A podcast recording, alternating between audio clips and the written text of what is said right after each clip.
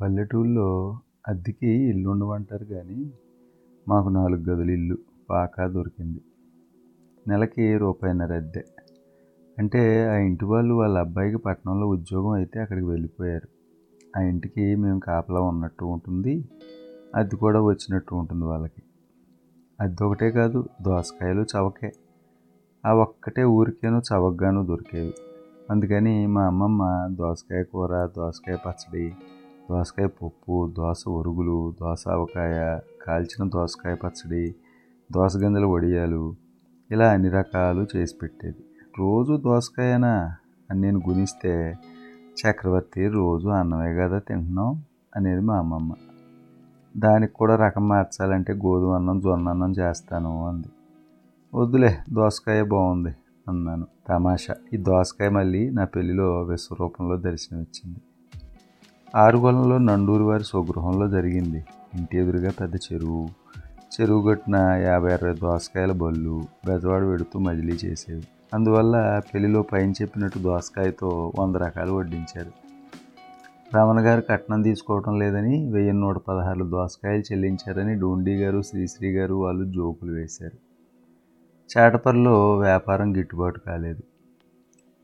ఓ పెద్ద రేకు టబ్బులో నానేసిన వెదురు గడ్డి గుజ్జును కర్రతో జాడించి కొట్టడం అది పలచని గంజిలే వచ్చేది. దాన్ని జల్లెడతో పేపర్ తెట్లా తీయటం పూతరేకుల్లా తీసి ఆరవేయటం. ఆరాక గాజు పేపర్ వెయిట్లతో వాటిని రుద్ది రుద్ది గ్లేజ్ చేయటం దాన్ని మిషన్లో వేసి అంచులు కట్ చేయటం భలే సరదాగా ఉండేది. వింత చూడడానికి వచ్చేవాళ్ళు కూడా వచ్చేయి వేసేవారు. వారానికి మూడు రీములు తీస్తే ఆ కట్టలు కూడా మద్రాసులో వేసిన విస్తల కట్టలాగానే నెత్తిన పెట్టుకొని నేను మా అమ్మ దొడ్డమ్మ ఏలూరు నడిచి వెళ్ళి వెంకటరామ ప్రెస్లో ఇచ్చేవాళ్ళం. మూడు మూళ్ళు తొమ్మిది విచ్చ రూపాయలు ఇచ్చేవారు. వచ్చేవారం పద్దెనిమిది ఆ తర్వాత వంద వెయ్యి వచ్చేస్తాయని లెక్కలు చెప్పుకుంటూ జామ్మని తిరిగి వచ్చేవాళ్ళం. కొన్నాళ్ళు జరిగాక పద్దెనిమిది రూపాయలు కూడా రావటం మానేసి కద్ర పుస్తకాలు బాగా అమ్మటం లేదుట. ఓ పక్క నేను మద్రాసు వాడిని ఇక్కడ ఉన్నాను నేను గోల. మా తమ్ముడు మా బావగారింట్లో మద్రాసులో ఉంటున్నాడు. స్కూళ్ళు తెరిచే నెల. చెడి చిన్నపట్నం చేరమన్నారు. పదండి అక్కడికే పోదాం అంది మా అమ్మమ్మ. మళ్ళీ మెడ్రాస్లో మహిళా సభకు వెళ్ళిపోయాం. మహిళా సభలో పనిచేసే వాళ్ళందరికీ సాయంత్రం అరటి దుప్పుల్లో చక్కెర పొంగలి ఉప్మా ఇలాంటివి టిఫిన్లు పెట్టేవారు. అది మా అమ్మ నా చేతికి ఇచ్చి కూర్చోబెట్టి తింటూ ఉండు ఇప్పుడే వస్తాను అని పాఠాలకు వెళ్ళిపోయింది. ఓసారి ఓ బాయ్ వచ్చి అక్కడ పనివాడిని బాయ్ బాయ్ అని పిలిచేవారు. నా చేతిలో పొట్లం లాక్కున్నాడు. నువ్వు నెంబర్వా? నీకు ఎవరిచ్చారని అంతలో మా అమ్మ వచ్చి అది నాదే బాబు వాడు మా అబ్బాయి అంది. కొంచెం దగ్గరలో కూర్చున్న కృష్ణవేనమ్మ గారు అంటే దుర్గాబాయి గారి తల్లి ఇది చూసి పనివాడిని కేకలు పెట్టింది. ఇంకోటి కూడా పట్టరా రేపటి నుంచి ఆ అబ్బాయికి కూడా టిఫిన్ ఇవ్వు అంది. మా ఇంటి దగ్గరే స్టార్ టాకీసీ ఉండేది ఇప్పుడు ఉంది. అమ్మ సినిమాకి వెళ్దామంటే కాజాల కుట్టం ఆపి తీసుకెళ్ళేది. గేటు దగ్గర నుంచుంటే పాటలు మాటలు ఏడుపులు అన్నీ వినిపించేవి. రతను దహేజ్ లాంటి సినిమాలన్నీ ఇలాగే వినేవాళ్ళం. ఎప్పుడైనా నేను కొంచెం గేటు దాటి తొంగి చూస్తే కొంచెం సినిమా బొమ్మ కనపడేది. గేటు వాడికి మేము అలవాటు అయిపోయి ఓసారి ఇంటర్వెల్ తర్వాత లోపలికి వదిలి తలుపు యువతల నుంచి చూడనిచ్చాడు. నాకు అప్పటికే రాజమండ్రిలో చూసిన అబుతేరా శివ కౌన్మెరా కిషన్ కన్నయ్య సునో సునే బస్కే రాని పాటలు వచ్చును ఏటువాడు శబాస్ అనేవాడు. యుద్ధం అయిపోగానే మాకు మిలిటరీ కాజాల ఉద్యోగం పోయింది. అప్పుడు మా అమ్మమ్మ భయపడింది కానీ మా అమ్మ భయం లేదని చెప్పింది. రాయపేట కేసరి కుటీరంలో గృహలక్ష్మి ప్రెస్ ఉంది అందులో మా అమ్మకి కాంపోజిటర్ ఉద్యోగం ఇచ్చారు. దగ్గరలోనే కేసరి గారి స్కూల్ కూడా పెట్టారు నన్ను అక్కడ చేర్చింది. ఇద్దరం పొద్దున్నే ప్రెస్కి వెళ్ళేవాళ్ళం. పొద్దున్న ఏడు నుంచి సాయంత్రం ఏడు దాకా నిలబడి కంపోజింగ్ చేసేది మా అమ్మ. నేను తొమ్మిది గంటలకు స్కూల్కి పెడితే నాకు రెండు ఇడ్డలు కొనిపెట్టి మిగిలిన పచ్చడితం తినేది. సాయంత్రం నాలుగున్నరకు పెడితే ప్రెస్ వాళ్ళు ఏదైనా పెట్టేవారు. మేమిద్దరం తినేవాడిని రాము డబ్బులు పెట్టి మసాలా దోశ కొనుక్కొని పొట్లం మా అమ్మ చేతిలో పెట్టుకొని తింటే ఇట్టే వెళ్ళిపోయేవాళ్ళం. దోశలో బంగాళాదుంప కూర కోసం మా వేలు పోట్లాడుకునేవి. నువ్వంటే నువ్వని. ఒరే పూర్వజనంలో మనం క్లాస్మేట్స్లో పుట్టుంటాంరా? అంది అమ్మ ఓసారి. దారిలో జామ్ బజార్లో కుల్లిపాయలు బంగాళాదుంపలు కొనుక్కుని వెళ్ళేవాళ్ళం. చితికిన ఉల్లిపాయలు చూడడానికి అసహ్యంగా ఉంటాయి కానీ రుబ్బి వడియాలు పెడితే ఎండకు పురుగులన్నీ చస్తాయి. వడియాలు బాగుండేవి.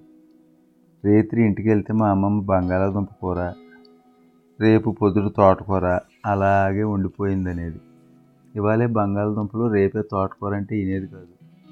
అప్పటికి నేను ఫోర్త్ ఫారం. ఇంగ్లీష్లో అరిచిన వినేది కాదు. అప్పుడు నేను ప్రైవేట్లు కూడా చెప్తున్నాను.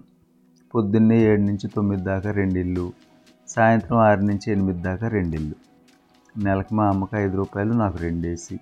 చూస్తుండగానే గొప్ప వాళ్ళం అయిపోతున్నాం.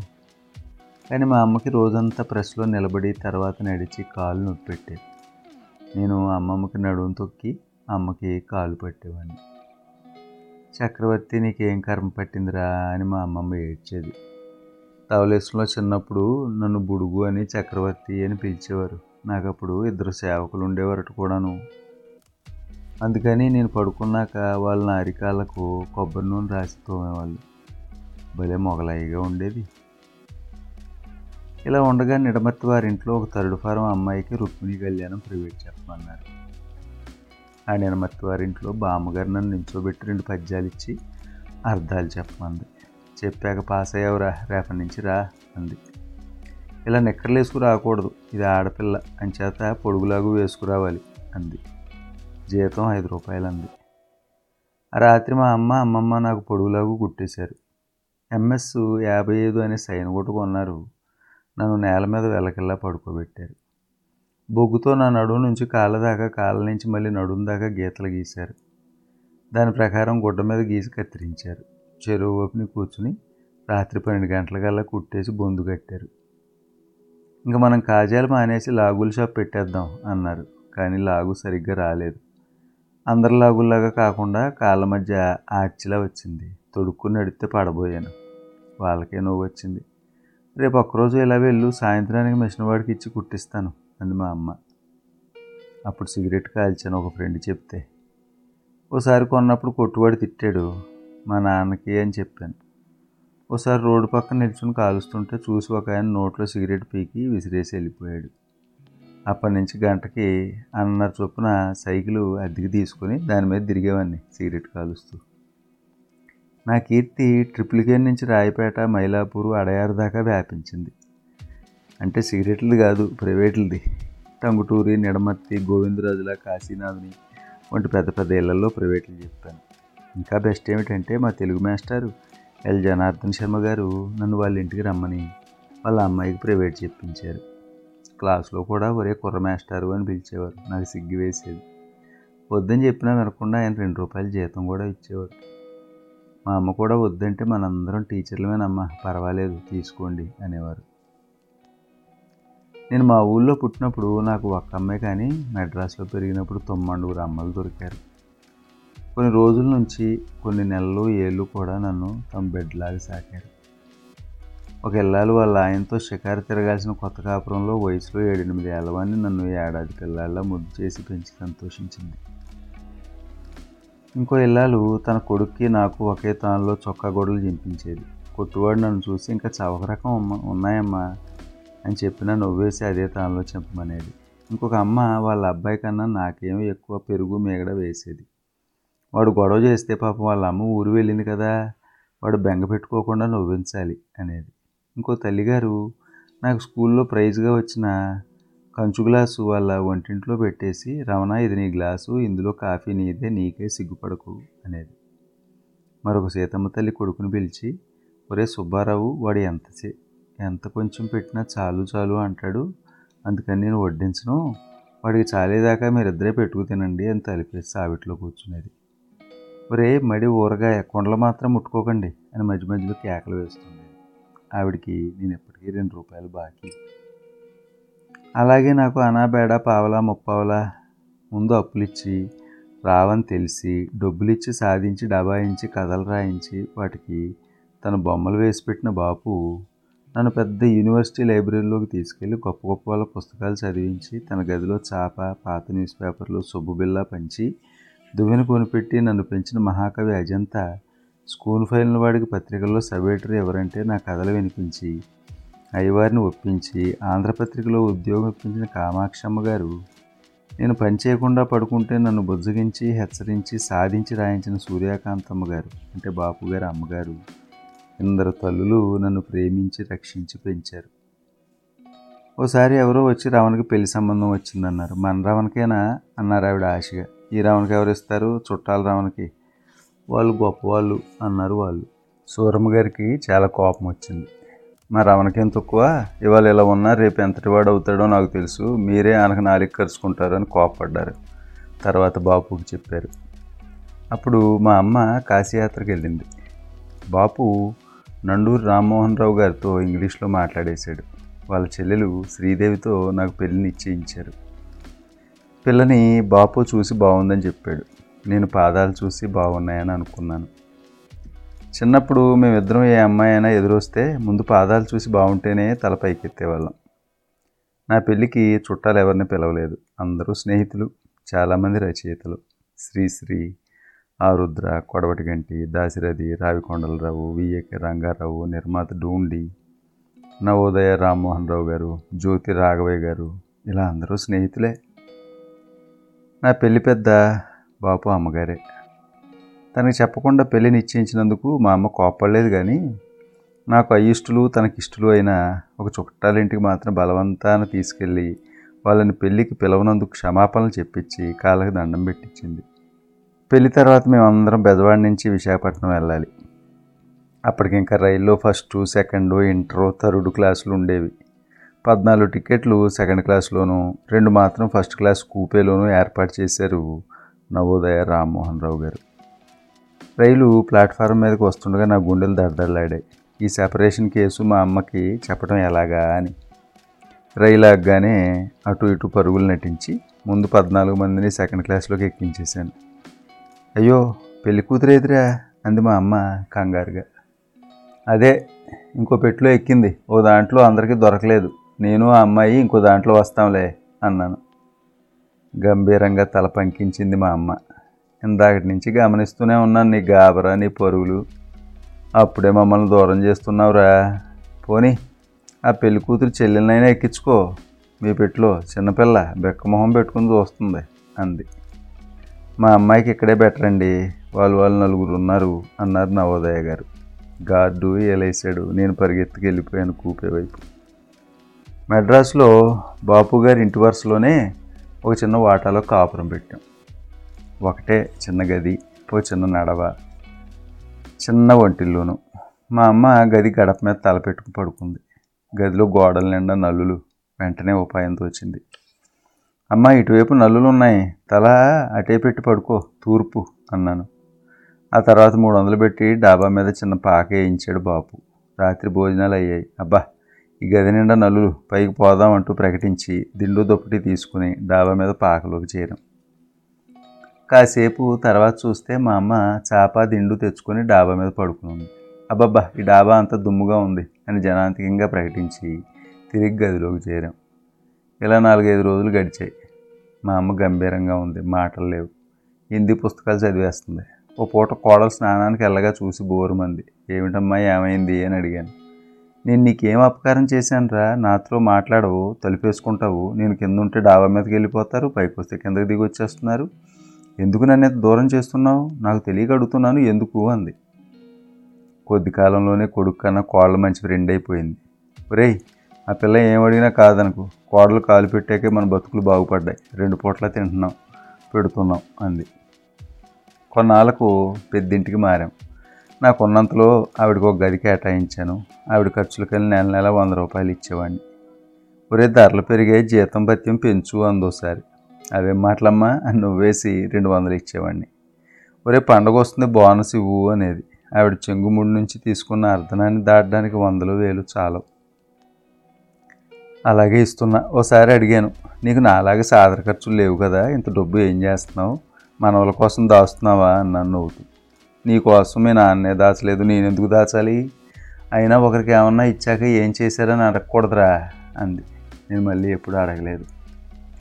ఆవిడ కాలధర్మం చెందినప్పుడు అంతిమ కర్మలకు పదిహేను వందల మంది వచ్చారు. నాకు తల తిరిగిపోయింది. ఈవిడికి ఎంతమంది స్నేహితులు ఉన్నారా అని ఆశ్చర్యపోయాను. తర్వాత తెలిసింది తన కష్టాలు తీరి కొడుకు సంపాదన రాగానే ఆవిడ పూర్వం ధవలేశ్వరంలో లాగానే ఇతరుల గురించి ఇన్నేళ్ళు కష్టపడింది. ఆంధ్ర మహిళా సభ స్త్రీ సేవా సదనం చిల్డ్రన్ గార్డెన్ స్కూలు వంటి సంస్థలకు వెళ్ళి తనలా మద్రాసుకు వస్తున్న తల్లులకు బిడ్డలకు సాయం చేసింది. స్కూళ్ళల్లో హాస్టల్లో సీట్లు ఉద్యోగాలు ట్రైనింగ్లు ఇప్పించింది జీతాలు కట్టింది. అనాథలు సనాథలై స్వయం కృషితో వృద్ధికొచ్చి గౌరవంగా సుఖంగా బతకడానికి దారులు చూపింది. దారులు వేసింది. పని జరగని చోట తిట్టి సాధించింది తిట్లు తిని భరించింది. నా దగ్గర ముక్కుపిండి తీసుకున్న వంద రూపాయలకి నూట ఒక్క రూపాయలు అలాంటి అందరికో ఖర్చు పెట్టింది. వాళ్ళందరికీ ఆవిడ ముల్లపూడి వెంకటరమణ తల్లి అని తెలియదు ఆవిడ పేరు కక్కిగారు అంతే ఎవరో ఎక్కడి నుంచి వచ్చారో తెలియదు నా పేరు కక్కిగారు అబ్బాయి. ఒరే నేను పోతే ఎవరు ఏడవకూడదు. అంతా పెళ్ళిలా జరగాలి అనేది అలాగే జరిగింది. పెళ్ళి పందిరిలాగా వేసిన పెద్ద పందిరిలో పెళ్ళి ఉందిలాగే జరిగింది. ఆ పందిట్లో అందరూ నన్ను తమ్ముడు అని పిలిచేవారే. కక్కిగారు చాలా గొప్ప మనిషి. పెద్ద మనసు అని చెప్పిన వారే ఉన్నవాళ్ళు ఇవ్వటం సహజం. ఇలా లేనావిడ ఇవ్వటం ఇప్పించడం తెచ్చివ్వటం ఇది గొప్ప అన్నారు అందరూ. ఇచ్చుటలో ఉన్న హాయి వేరెచ్చటను లేనే లేదన్న ఆరుద్ర గారి పాట నాకు ఆ రోజున సరిగ్గా అర్థమైంది. ఇవ్వటం అంటే దానాలు డబ్బులు బిస్కెట్లు దుప్పట్లు కాదు స్నేహం ఆదరణ మనస్సు. మా అమ్మ నాకు జన్మరీత్యా అమ్మ జీవితం రీత్యా ఫ్రెండు. భయం లేకుండా బతకటం నేర్పిన గురువు తెచ్చుటలో కన్నా ఇచ్చుటలో ఉన్న హాయిని రుచి చూపిన దైవం. మా నాన్న పోయినప్పుడు నేను ఏడవలేదు. చావటం ఏమిటో పోవటం ఏమిటో తెలియక అప్పుడు మా తలుపులు నన్ను మా తమ్ముడిని సినిమాకి తీసుకెళ్ళాడు. నలభై ఏళ్ళ తర్వాత మా అమ్మ పోయినప్పుడు నాకు ఏడుపు రాలేదు. బుర్ర దిమ్మెక్కిపోయింది. ఆవిడ సాగనంపి ఇంటికొచ్చి సావిట్లో దీపం చూశాక ఆవిడ మాటలు గుర్తుకొచ్చి ఏడుపు తన్నుకొచ్చింది. దీపావళికి వారం ముందుగా నేను ఆవిడకి ఐదు రూపాయల నోట్ల కట్టించాను థ్యాంక్స్ రా అంది. దీపావళి రోజున ఆమెను చూడడానికి వచ్చిన వాళ్ళకి ఇంట్లో వాళ్ళకి పని వాళ్ళకి నాతో నాకు బాపుతో సహా అందరికీ ఐదేసి రూపాయలు ఇచ్చింది. అదే ఆవిడకి పండగ. ఆ లోపల యమధర్మరాజే ఆవిడ కోసం వచ్చి నాయన పండగ పూట పిల్లల్ని ఏడిపించలేను. ఓ వారం రో వారం పది రోజులు ఆగిరా అని చెప్పి ఉంటుంది. పండగంతా సరదాగా గడిచిపోయాక వారం రోజులకి తాను పోయింది. ఆవిడ తరచూ నాతో అనే మాట గుర్తుకొచ్చింది. నాయన మనం ఎవరికన్నా మేలు చేస్తే వెంటనే మర్చిపోవాలి కానీ మనకు మేలు చేసిన వాళ్ళని మాత్రం మనం మర్చిపోకూడదు. ఎంతమంది మనకు సాయం చేస్తే ఎంత దూరం వచ్చాం? దీపావళి పండుగ నాడు దానాల కోసం అమ్మకి ఐదు వందలు ఇవ్వగలిగావు అంటే మనం ఎక్కడి నుంచి ఇక్కడ దాకా వచ్చాము గుర్తుపెట్టుకో. లక్షలు గడిస్తున్నప్పుడు ఒకట్లు పదులు గడి గడించిన రోజులు కూడా గుర్తుపెట్టుకోవాలి. ఈ మాటలు అక్షరాల ఇలాగే అని కాదు కానీ ఆలోచన మాత్రం వచ్చింది. ఏదో చేయవలసిన పని చేయకుండా పరిగెడుతున్నాను అనిపించింది రెండు మూడేళ్ళు నష్టాలు మెల్లిగా సర్దుకొని దారిన పడగానే మాకు మొదట్లో మెడ్రాస్లో బతుకుతీరు చూపించిన దుర్గాభాయం గారు ఆవిడ నడిపిస్తున్న ఆంధ్ర మహిళా సభ గుర్తుకొచ్చాయి. ఓ రోజు ఉదయమే నేను శ్రీదేవి మహిళా సభకు వెళ్ళాం. అక్కడ ముఖ్య నిర్వాహకులు సుశీలాదేవి గారు శాంతాదేవి గారిని కలిసి ఓ లక్ష రూపాయల డ్రాఫ్ట్ను సమర్పించాం. దాన్ని పేదల సహాయానికి వినియోగించమని కోరాం. వారెంతో ఆదరంతో బురి విరాళం అంటూ మెచ్చుకోబోయారు. మహిళా సభకి పెద్ద పెద్ద రాజులు జమీందారులు ఇచ్చిన విరాళాల ముందు చాలా చిన్నదని. ఇంతకీ ఇది విరాళం కానే కాదని దుర్గాభాయం గారు నలభై ఐదేళ్ళ నాడు నాటిన విత్తనం తాలూకు పంట అని మేము కేవలం రైతులం అని చెప్పాను. వారికి బోధపడలేదు. చిన్న సన్మాన సభ పెడతాం అందులో వివరంగా అన్నీ చెప్పండి అన్నారు. సభలు సన్మానాలు వద్దుగాక వద్దు అని చెప్పాను. పంతొమ్మిది వందల నలభై రెండులో మా అమ్మ మా తమ్ముడు నేను చెడి చెన్నపట్నం వచ్చినప్పుడు దుర్గాబాయం గారు మాకు పనులు ఇప్పించి బతుకుదారి చూపారు. పట్టిడన్నం పెడితే ఓ పూట కడుపు నిండుతుంది గుప్పుడు గింజలు నాటితే ఒక బతుకంతా పండుతుంది అని ఆవిడ చెప్పారు. అప్పుడు నేను ఏ ఏడెనిమిదేళ్ళ కుర్రవాడిని ఇవన్నీ తెలియవు కానీ మా అమ్మ తరచూ చెప్పేది. చాలా ఏళ్ళ తర్వాత నేను డబ్బుకి ఇబ్బందిలో ఉన్నప్పుడు ఎవరో ఒక ఆయన తన కొడుకుతో వచ్చి నాకు రెండు వేలు ఇచ్చాడు. ఏనాడో వాడికి స్కూలు ఫీజులు కట్టానట. వాడు చదివి ఉద్యోగానికి వచ్చిన తర్వాత డబ్బు పోగేసి తెచ్చాడు. నాకు కళ్ళు తిరిగిపోయాయి. నేను వద్దన్న వాళ్ళు వినలేదు. ఈ డబ్బు మీరు వాడకండి కానీ ఎవరైనా మాలాంటి వాళ్ళకి సాయం చేయండి అని వెళ్ళిపోయారు. అప్పుడున్న ఇబ్బందులు నేను ఆ రెండు వేలు నిజంగా వాడుకున్నా అప్పుగానే అనుకుని వడ్డీ చేరుస్తూ వచ్చాను. ఆ డబ్బు ఇరవై ఐదు వేలు అయిన తర్వాత మా అమ్మకి ఇష్టమైన మరో సంస్థ చిల్డ్రన్స్ గార్డెన్ స్కూల్కి ఇచ్చాను. శకుంతల గారు స్కూల్ అధిపతి. కంటనీరు పెట్టుకుంది. మా కక్కి గారు చనిపోయి కూడా సేవలు చేస్తుంది అన్నారు. అలాగే ఎన్టీ రామారావు గారి హయాంలో వీడియో పాఠాలు చేసినప్పుడు మొదట్లో రెండేళ్ళు ఉచితంగా చేశాం. తర్వాత ఆయన ఒత్తిడిపై జీతాలు తీసుకున్నాం. అందులో మిగిలిన దాంట్లో లక్ష యాభై వేలు చెన్నై రామకృష్ణ మిషన్ స్కూల్కి ఇచ్చి ఎన్టీ రామారావు పేరిట తెలుగు బ్లాక్ కట్టించాం. అది ఇప్పటికీ అలాగే ఉంది. ఏదైనా డబ్బు వచ్చినప్పుడల్లా ఎవరికో బాకీ అనిపిస్తూ ఉంటుంది. ముల్లపూడి ఆదిలక్ష్మి పేరిట మహిళా సభకి ఇచ్చిన లక్షపై వడ్డీతో ఇప్పటికీ ఎవరో ఒక విద్యార్థికి సాయం చేస్తున్నారు. చూసారా బలరాం గారు ఆత్మకథలో గొడవ ఇదే. తెలియకుండానే నేను గొప్పవాడిని అని బడాయిలిపోవటం అవుతుంది. సరే కానీ రమణ గారు మీరు పుట్టిన ఊరు బడి చదువు గురించి ఒక్క ముక్కైనా చెప్పకుండా ఏకంగా కప్పదాటుగా దూకేశారు అన్నారు బాలరాం గారు. అదే ఆ కప్పదాట్లు కోతికొమ్మచ్చి గొంతులే గంతులే ఈ ఆత్మకథ పాలసీ. సరే పాయింట్కి వస్తా మీరు అన్నట్టు ఇప్పుడు ఈనాడు కాస్త గొప్పవాడినేమో కానీ పుట్టినప్పుడు మాత్రం మామూలు వాడిని నేను తొందరపడి బాగా చిన్నప్పుడు పుట్టేశాను. ఈ త్రిష చార్మి ఇలియానాలు చూస్తుంటే నేను కాస్త లేటుగా పుట్టితే ఎంత బాగుండేది అనుకుంటున్నాను. రమణాజీ మీరు పుట్టి ఎనభై వేలు కావస్తుంది. ఇది రెండు వేల ఎనిమిది. మీరు చేస్తున్నది కప్పగంతు కాదు లాంగ్ జంపు కాదు పోల్ వాల్ట్ కన్నా దూరం. సారీ స్వాతిజీ పాయింట్కి వచ్చేస్తున్నాను. నేను జ్యేష్ఠ మాసంలో జ్యేష్ఠ నక్షత్రం వృచ్చిక రాశిలో పుట్టాను. అంటే జూన్ ఇరవై ఎనిమిది తెల్లవారుజామున పంతొమ్మిది వందల ముప్పై ఒకటిలో. రాజమండ్రి ధవళేశ్వరాల మధ్య ఉన్న ఆల్కాట్ తోట ఆసుపత్రిలో పుట్టాను. పుట్టినప్పుడు పది పౌన్లు రెండు ఔన్సులు బరువు ఉన్నానుట. అందుకని మిషన్ ఆసుపత్రి వాళ్ళు నాకు గోల్డ్ మెడల్ ఇచ్చారుట. అప్పుడు బంగారం కాసు పది రూపాయలు ఇప్పుడు పదివేల రూపాయలు. ఇది తప్ప వేరే విశేషం లేదులేండి. దేవదుందుబులు మోగలేదు అచ్చరాడలేదు గంధర్వులు పాడలేదు పూలవాన కురవలేదు నీలవాన కూడా కురవలేదు. కానీ కన్నీలవాన కురిసిందట ఆత్రేయ అన్నట్టు. ఇది ఏడుపుతో కాదు నువ్వు కన్నీల బాపుతూ. నేను మా ఇంట్లో తొలి మగ సంతానాన్నిట. నేను పుట్టినప్పుడు సూర్యుడు తూర్పునే ఉదయించాడు కానీ ఒక అద్భుతం జరిగింది. నేను పుట్టిన రెండేళ్ళ తర్వాత నా కథలకు బొమ్మలేసే బాపు పడమట ఉదయించాడు. పడమర అంటే సూర్యుడు అస్తమించే దిక్కు కదా అంటే పశ్చిమ గోదావరి జిల్లా నరసాపురం. నేను తూగోజీ బాపు పాగోజీ. అతను చాలా పొగరమవుతూ విగరమవుతూ అప్పులు ఇస్తాడు కానీ మళ్ళీ అడగడు మంచాడు. తనకు కావలసిన దానికోసం ఏటికి ఎదిరిదే పొలస చేప లాంటి వాడు. గోదావరి వరదలు జోరుగా వచ్చి సముద్రంలోకి దూకుతున్నప్పుడు ఈ పొలస చేపలు సముద్రంలోంచి గోదావరిలోకి దూకి వరదకి ఎదిరిగి ధవళేశ్వరం నుంచి భద్రాచలం దాకా వెళ్తాయి. ఇవి చాలా రుచిగా ఉంటాయట. అక్కినేని నాగేశ్వరరావు గారికి వారి మిత్ర బృందానికి ఇవి చాలా ఇష్టం. బుద్ధిమంతుడు అందాల రాముడు తీసే రోజుల్లో ఆయన పురమాయించేవారు. వరదలు వస్తే కానీ అవి దొరకవండి అంటే వరదలు రప్పించండి అనేవారు నవ్వుతూ.